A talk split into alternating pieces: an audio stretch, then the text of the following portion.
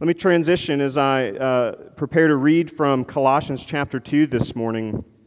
Uh, I titled this sermon, A Life of Thanksgiving. Uh, we could also maybe title it A Roadmap to Thanksgiving or A Roadmap to a Thankful Heart.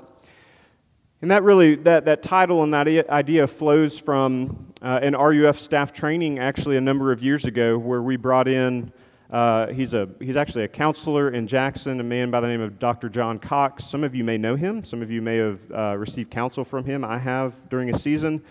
And he came and spoke to us about a number of things, marriage, uh, relationships, and other things. And one of the, one of the things that he said during his few days with us uh, these number of years ago, Uh, reflecting on the life of Jesus and kind of the emotional life of Jesus, he said this. He said that the two most holy emotions, meaning those emotions which, which Jesus seemed to have embodied most prominently or that are spoken of most often in Scripture, the two most holy emotions are sadness and thanksgiving. Sadness and thanksgiving. Just quickly on sadness, uh, Jesus was so sad and so moved by the fallenness of the world and the effects in people's lives that he was called the man of sorrows, right, through Isaiah. Jesus was the man of sorrows. He was profoundly disturbed by the effects of sin in this world. But if you will uh, take a cursory glance back through the Gospels, you will also see that thanksgiving to his Father in heaven was constantly on Jesus' lips, constantly. He was constantly blessing the Lord, thanking the Lord for all kinds of things. And thus John Cox said that the two most holy emotions are sadness and thanksgiving. Now, I don't have to convince you that there's been a lot to be sad about over this last uh, period of time, year plus. Um, some of you have experienced sadness very deeply, uh, personally, in your family perhaps, and I would even say as a church, through some of the turbulence uh, you've been through and even some of the recent turbulence, these things affect us. There's sadness there. Um, but what is uh, also there, sometimes if we look below the surface, sometimes we have to fight for it and seek to carve out space for it, is thanksgiving. And what I'm going to contend for this morning from this passage is that the way to thanksgiving, the way, the roadmap to a life of thanksgiving isn't something that we add on to the gospel. It is the gospel. That Jesus and who he is and what he has done for us, he is the way to thanksgiving. You don't build upon him. It's him. And we see that in Colossians chapter two, just two verses. That's what you get to do as a guest preacher. You get to pick two verses and just pontificate. Colossians two, six and seven says this. This is the word of the Lord. Therefore, just as you receive Christ Jesus the Lord, so walk in him, rooted and built up in him and established in the faith, just as you were taught, abounding in thanksgiving. Please pray with me before we look at it. Father, I pray now, having read your word, that you would bless the preaching of it. I pray that, Holy Spirit, you would come and walk down these aisles into these pews, that you would take up residence in our hearts for these next few moments as we consider your word, that you would open the eyes of our heart that we might see you, that we might be moved in love for you and love for other. Lord, even as we consider how much it is that you love us uh, through your Son, Jesus. It's in his name we pray. Amen. I have a friend who... Uh, interestingly enough, is now the national coordinator for R U F, which is Presbyterian speak for a C E O. He leads our ministry at a national level. And before he came to work for R U F for about thirty-five years, he uh, was in commercial real estate and construction and development and all everything basically that touches those industries. He had his hands in it, and he was quite successful in that realm. And so he has lots of good stories to tell. Uh, one of those stories involves a project where uh, they had commenced construction, done all of the site work. They had actually poured the foundations, and the reason I'm using two hands is that the in that particular project, there were two different buildings that were going to be built, and they would eventually be joined through some trusses across the middle, and that would be some kind of driveway or pathway to get to the back of the property. And they had poured the foundations, and they started putting up the steel Uh, for the walls and the rest of the structure. And after they got that first level of steel up, before they put the trusses on to span that gap right there, they did, as I'm sure they would have done along the way, they brought out their levels, their lasers, to kind of make sure that everything was precise and just on point so that the rest of the structure going on top of it would work and fit and all those things. And that was a bad day for Will, because as they put their levels up after that first uh, layer of steel had been erected, they recognized that the two sides were about an inch off. Now, I could have told you what I would do if it was only an inch off. Uh, we just kind of shimmy that thing up and you keep going. Uh, apparently, in commercial construction, you don't do that. So I asked him, and as he's kind of telling the story, it's building, and you kind of see where this is going, and then you ask the inevitable question, so, so what did you do? He said, oh, it's easy. You had to tear the whole thing down and rip up the foundation and start over. Which was an easy thing to say, but a harder thing to do, because that was hundreds of thousands of dollars of sunk costs at that point. Now, why? What did he say was wrong? Well, they, they messed up at the foundation.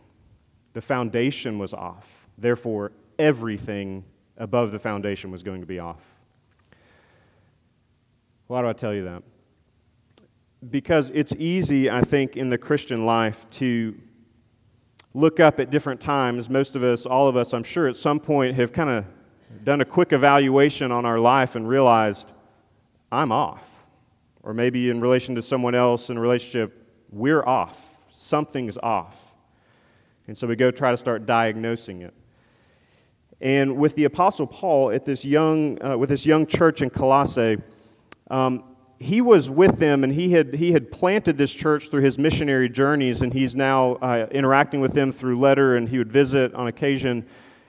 And as he's receiving reports for, from them and interacting with them, he's realizing with them, even as they report to him, that something's off.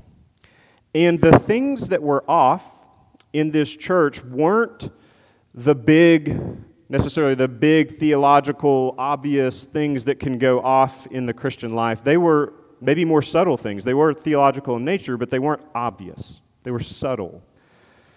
And so what the Apostle Paul does as he's writing this letter to them is he's he's taking these smaller things, which which often we have to realize can be some of the most dangerous because they're so small and seemingly insignificant.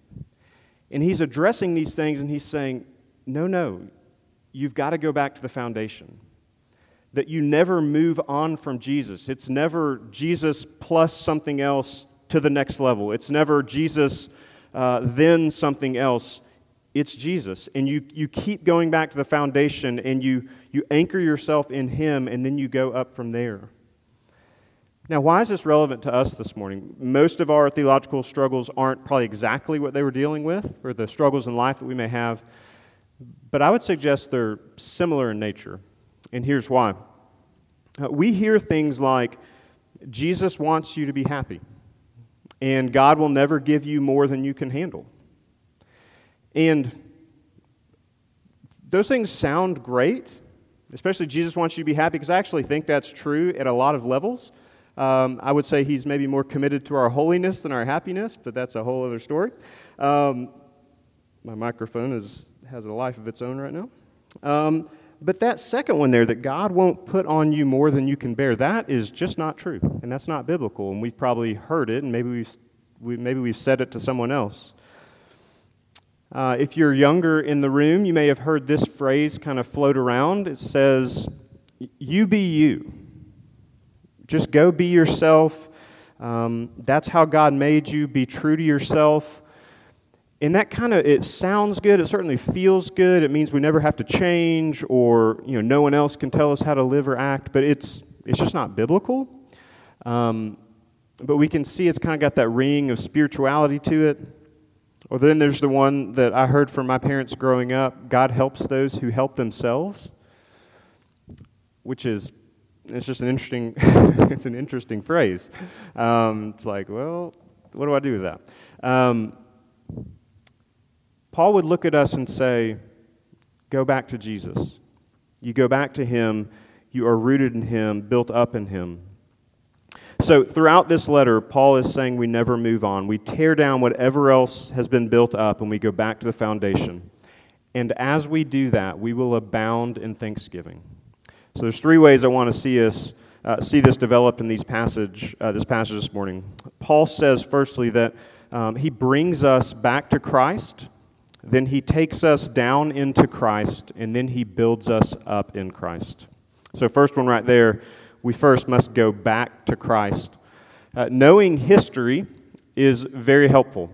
Uh, and I say that because um, as I've kind of come into adulthood and I'm starting to pay attention more to geopolitical happenings, if not just American political happenings, I'm trying to figure out what's going on.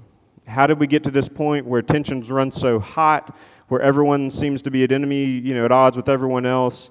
Uh, so I, I, I've tried in earnest to figure out what's going on. I probably should have learned this in high school uh, during history classes, but uh, I was telling Mike out in the uh, parlor earlier, I had uh, coaches for history teachers, so, you know, I'm not sure we were taught a whole lot, but also didn't know that I was there to learn a whole lot. So however that worked, I didn't really learn history. Uh, which is unfortunate because especially um, when you consider Scripture and things of, of great importance, knowing history really matters.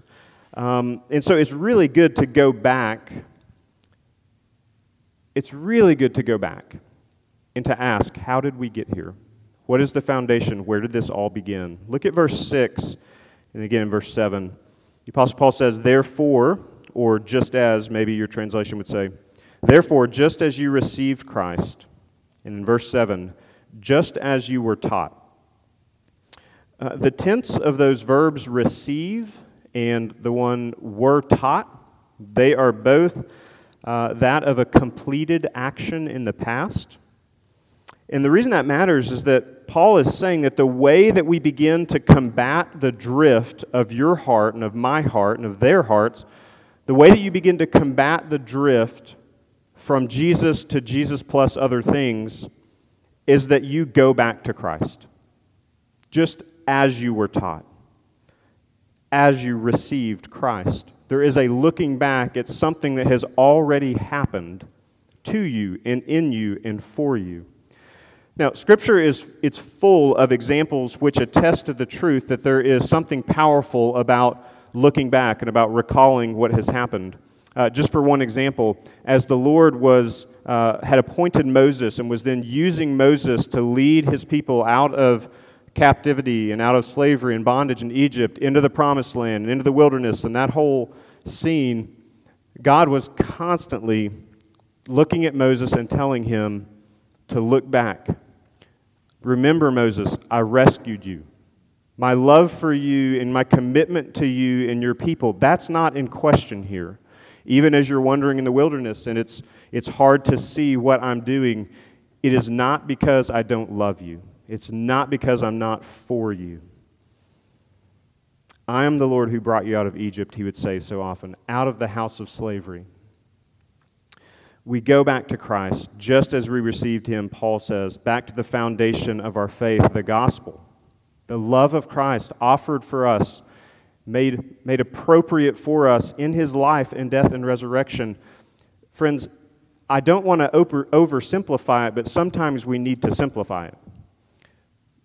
Jesus really is. There is a, there is a place there in the person of Jesus which we never really graduate from in the Christian life. And so we must continue to go back to him as our foundation. So how do we do that?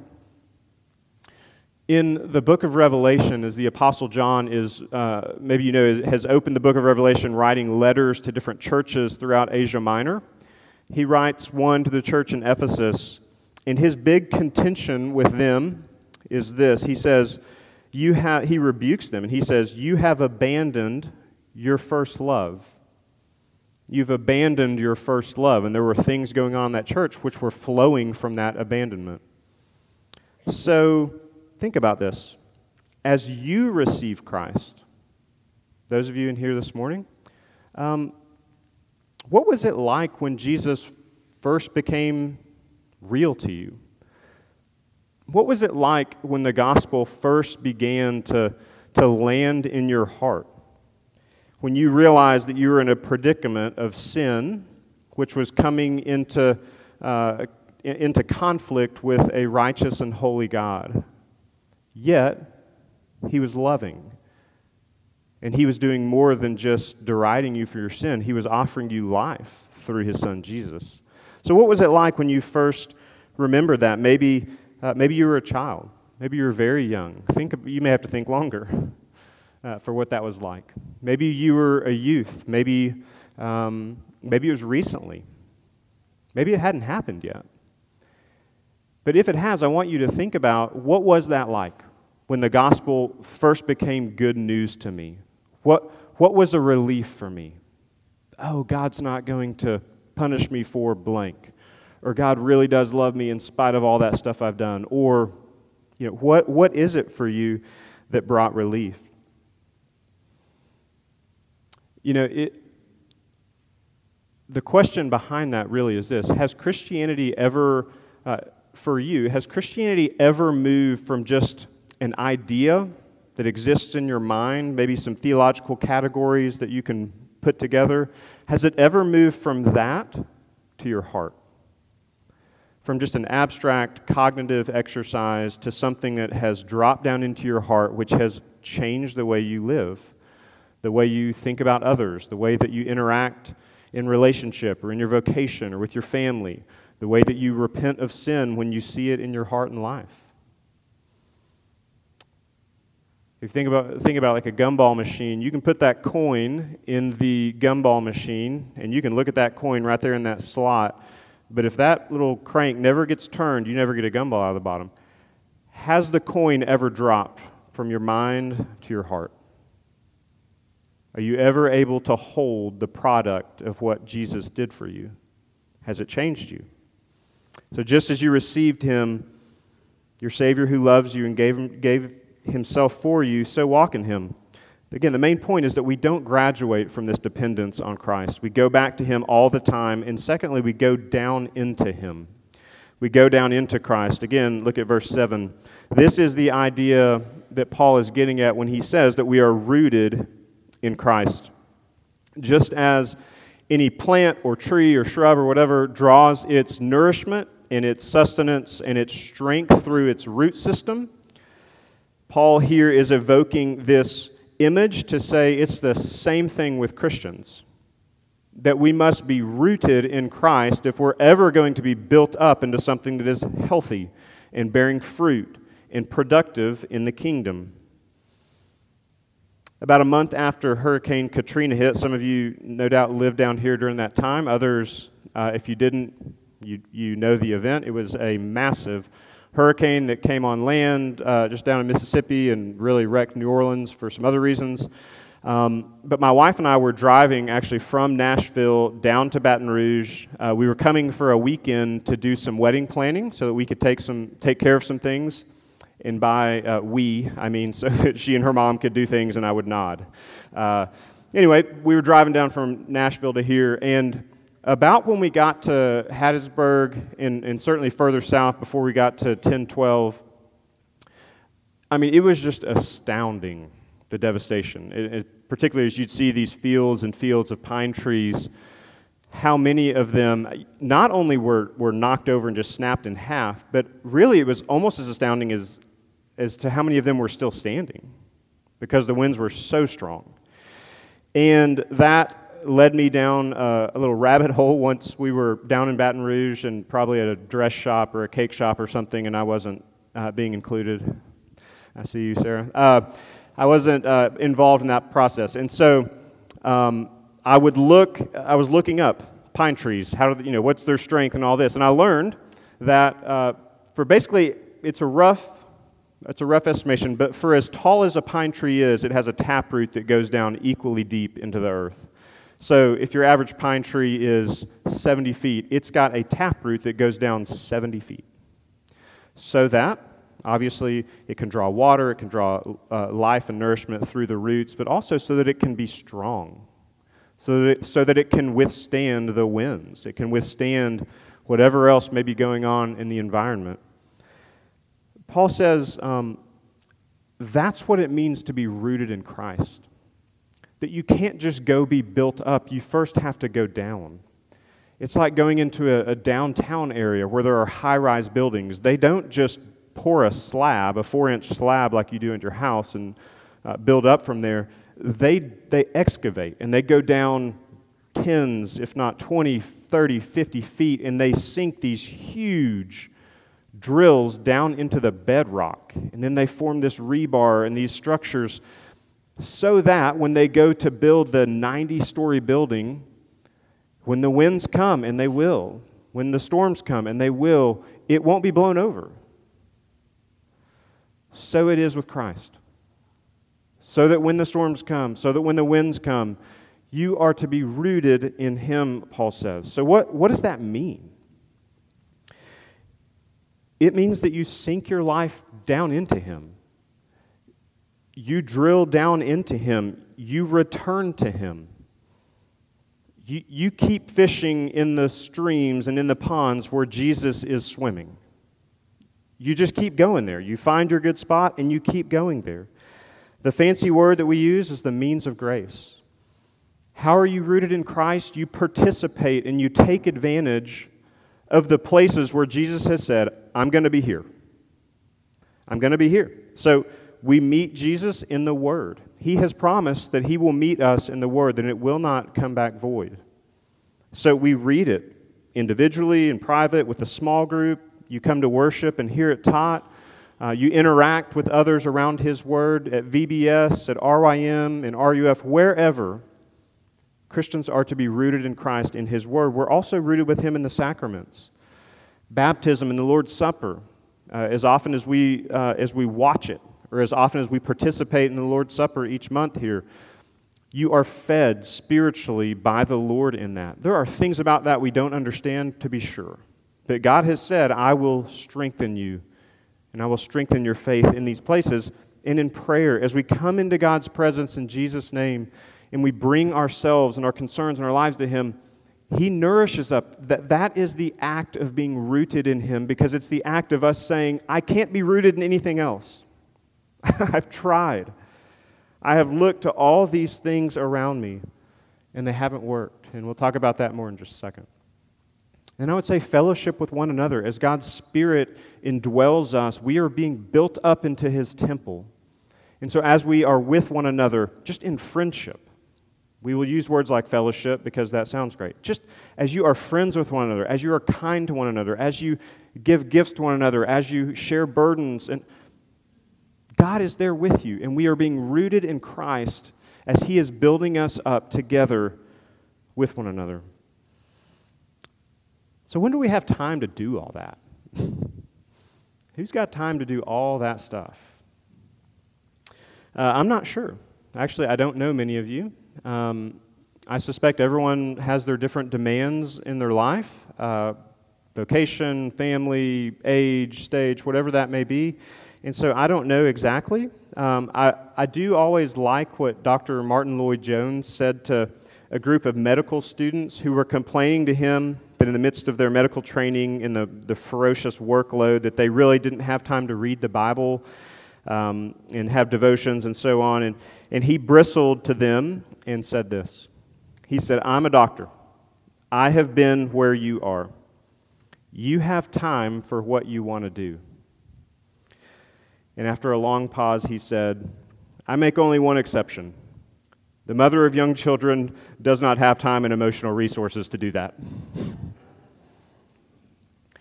um, I find that to be true. Uh, we do the things that we want to do. Now, roughly speaking, there are some days you wake up and things go crazy and you you don't have control over your schedule. But we tend to do the things that we seem to be that we see to be important. Before we move on to this last point, I, I don't want us to be naive about this, because it's not it's not the case that uh, if we don't sink our roots down into Jesus, then we're just not putting down roots anywhere. In fact, it's the opposite. We are all of us, every single one of us, we are all putting our roots down into something or someone. We are all sinking our hopes and dreams into some idea, some vision of the good life, some thing that we think will finally make us happy, that will finally arrive if I have this or that, or whatever. Maybe uh, if you're younger and in school, maybe it's your grades. Maybe you're trying to find life by being the best student and getting recognized by your teacher or by your school and all those things. That can be a fine thing. I'm not saying the answer to that is to go make bad grades, but if you're looking to that to be your everything, then you're sinking your roots down into your grades. Or um, or maybe for you, it's it's how many friends you have or which kinds of friends you have, uh, where you kind of are socially in the in the big picture. And that can be for you if you're in school and you're trying to make friends, um, but let's be honest, that can be for those of us who are older and you're always kind of measuring yourself about who's, uh, in terms of who's around you or the parties you get invited to or left out from or whatever it may be. Maybe you're sinking your life down into your ideas of what safety and security is. And if you can just make your house safe enough, or just live in that neighborhood that will totally keep you safe, or just keep your kids safe, or just have enough money so that you can be safe and not have to be dependent on anyone else, and secure to where you don't actually have to trust anyone or anything, including God. You're sinking your roots down into something that is illusory. It will vanish. It's never meant to hold you up when the string, uh, when the winds come. Maybe it's your you've, you've sunk your roots down into having an organized and orderly life. That if you can just tidy things up and make it to where things work a certain way and you don't have to rely on others, you don't have to like fudge around the, you can just make life happen. Maybe that's where your deepest joy comes from. I'm going to look at you and say you've sunk your roots down into that. And it won't last. Maybe it's your business success or your wealth or possessions or your vacation options. Maybe it's your kids and your family. As wonderful as those things can be, even as we celebrated on Father's Day, have you rooted yourself in your family? Or are you most rooted in Christ? Into what is the taproot of your heart sinking itself into? That is your functional Savior. And Paul here, and me speaking uh, from this passage, am telling you, I'm telling you, it is the wrong thing if it's not Jesus. And the beautiful thing is you can just acknowledge that, repent of that, and turn back to Jesus and ask Him to bring you back to Him so that you might be rooted in Him and not these other things, not these lesser lovers. So we have Christ as our foundation, we go back to Him, down into Him, and lastly, we are built up in Him.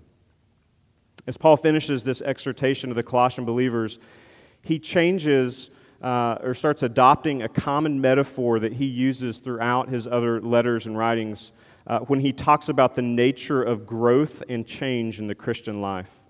And he says that we are built up into Christ. Now, when Paul evokes this imagery and uses this metaphor of being built up, he is always, always talking about being built up together. It's intentional communal language. That, and the, and the implications of that is what he's saying is you cannot be built up in Christ by yourself. It is a community project from the very beginning to the very end. And so that means that participation in the church, membership in the church, having people in your life who get access to you.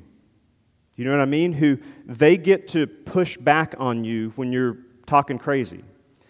That you give them permission by your membership vows in this church or by something even more clear. Hey, I need you to help me. I will have blind spots. I will go off the rails at times. I will say and do things that I shouldn't say and do, and I need you to push back on me. Are you giving anyone access to you in that way? The Christian life is not a solitary, it's not solitary confinement. It is community engagement. And so that is uh, that is one of the reasons why it's why Paul talks about this. It's why Jesus was the head of the church and not just the head of a bunch of people. This is the way, as uh, Star Wars would say. Um, is there anyone in your life that knows you so well that they can just come to you and, and you know they love you, and they can honestly tell you something that might hurt in the short term, but you know when they walk away that they have told you that thing because they love you. And if there's not, I would start praying for that person. I would start praying that you would have someone like that. And that, that may be a spouse, and it may not. And so if you're unmarried, that's okay. In fact, sometimes it might be better if it's not a spouse. Um, we need people. And Paul's saying that if we're to be built up in Christ, we have to be built up with one another. And I would suggest the, the effect of these three things, going back to Christ, down into Christ, and being built up in Christ, will produce in us a life of thanksgiving. Let me finish with this story. Uh, last fall, uh, I was in New Orleans, and I was meeting with our R U F staff down there at Tulane. And you want to talk about an interesting campus, that campus. um, on Wednesday morning of that week, I was having breakfast with Ray Cannata. He's a pastor of a P C A church down there, and uh, to know Ray at all is to know he's he is an eclectic man for sure. And you never, when you sit down for a meeting with him, you really never know where that conversation's going, which is kind of fun and interesting. Uh, that particular morning, we sat down, and uh, Ray started talking about his uh, about his dad. And um, Ray himself, I think, is maybe fifty years old now, and he was commenting and saying that he really had only gotten to know his father in the last ten years or so of his life. So for the first forty years of life, he really didn't know his dad. His dad left little Raymond and his other siblings when they were young. And when, as Ray learned, when his dad left the family, um, he went and involved himself in an Indian tribe on an Indian reservation. And he eventually got admittance into that into that tribe, and then he went to another tribe. So he was involved in two different tribes along the way. And in that space, he became a, a Native American shaman, so a spiritual medicinal leader thing. I don't know everything about being a shaman, but um, interesting world, I take it. And Uh, his dad was an avid womanizer. He was married seven different times in that process, but he was also an avid writer. And he wrote two, wrote and published, had two books published on this subject of Native American spirituality and shamanism. Shamanism. And so, perhaps unsurprisingly, Ray's dad was not a Christian. Uh, in fact, he was fairly anti-Christian. And because Ray wanted to know his dad, he bought his father's books, and he read each of them fifteen times. He wanted to know who his dad was. He wanted to know his dad's heart. He wanted to know, who is this man that I don't know? And so as Ray um, was talking to his dad a few years ago, he mentioned to him that he'd actually read his books, and he also, Ray mentioned that he had written a book of his own, and Ray has written a book on the basic Christian doctrines and beliefs of the Apostles' Creed, and it is called Rooted. And he didn't buy a copy for his dad or anything, he just mentioned it to his dad in passing, in passing. And his dad, uh, after they talked that time, his dad went out and bought the book, and he read it four times, which I thought was kind of weak compared to fifteen times, but whatever. Um, he read his... He read Ray's book four times, and one day he called Ray on the phone, and he said this, "Son, I've read your books four time, your book four times now, and I have one hundred six questions for you. I'd like to ask you some of them." So they set up another call, and they jumped right in. And after about ten hours on the phone, Ray said, having gone through only forty-two of the questions, his dad said this, "Well, Raymond, I've done a lot of things in my life, and I've spent my life believing something very different than this. But this is what's true. Jesus is what I've been looking for. Thank you."